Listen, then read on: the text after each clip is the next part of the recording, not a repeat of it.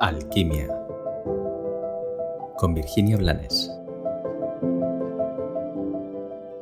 Hola, bienvenido un día más a Alquimia. Hoy voy a hacer un episodio un poquito diferente. Hoy he decidido compartir contigo nueve de mis películas favoritas.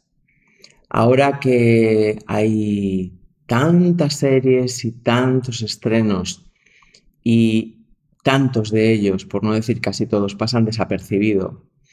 He hecho un remember de las películas que me han llegado al corazón, que me han tocado, que me han hecho sentir que no estaba sola, que no estaba loca, que me han hecho saltar las lágrimas y que me han sacado una sonrisa. No, no he buscado los años pero más o menos voy desde la más antigua hasta la más moderna. La más antigua es No te mueras sin decirme dónde vas, de Eduardo Subiela. Una película muy, muy linda, muy sencilla a un nivel, pero muy profunda a otro nivel, en el que se cuenta de una forma cercana cómo se generan los vínculos entre las almas y, bueno, se da alguna pincelada de cómo funciona la reencarnación. La segunda, antigua también, Lady Halcón. Supongo que muchos de vosotros la conocéis. Esa historia de magia y amor entre un hombre y una mujer, entre un lobo y un halcón. Hermosa. Otra, Powder, el chico que mientras estaba dentro del vientre de su madre recibió la descarga de un rayo y nació con, podríamos decir, poderes, yo lo llamo conciencia. Lo claro que se queda ahí lo difícil que es ser diferente a los humanos que están vencidos por su biología, por sus miedos y por su mediocridad. Hermosa película también. Por supuesto, más allá de los sueños, las imágenes son un espectáculo y la historia también. Hay mucha verdad escondida en frases, hay mucho mensaje en ese film. Otra también sencilla pero profunda, cadena de favores. Y para mí lo triste de esa película fue que hiciera falta el, final triste para que hubiera una toma de conciencia de la labor que había hecho el niño. De nuevo, esta película me llevaba a esa reflexión que ya he compartido contigo, que nos une, el amor o el dolor. Pero a pesar de ese final, me pareció una hermosa película, una hermosa invitación. seguimos.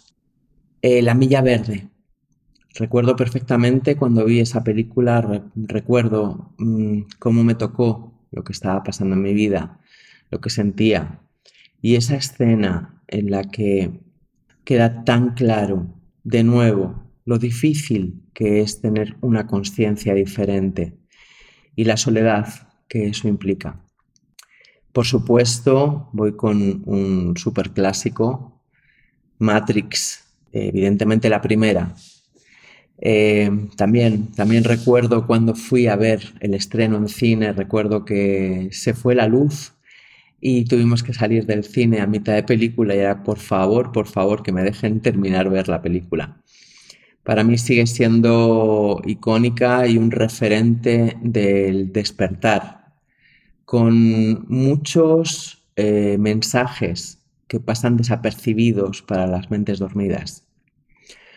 Otra que, si dentro del mundo del cine sí es reconocida, pasó sin que la mayoría de la gente fuera consciente de cuánta profundidad y cuánta verdad hay en esa película, El Caballero Oscuro.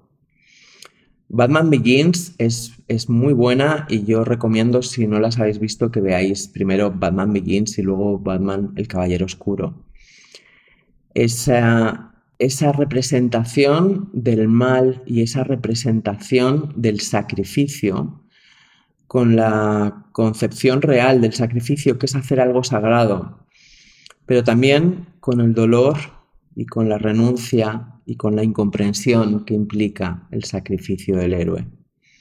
Hay mucho más en esta película, pero bueno, si es tu momento lo, lo habrás descubierto o lo descubrirás por ti mismo. Y por último, nos vamos a los dibujos animados. Maravillosa también Soul. Qué ejemplo tan claro, qué forma tan sencilla de transmitir que la vida es un juego y merece la pena solo si tú te das cuenta de que merece la pena. Y hasta aquí llega mi compartir de hoy.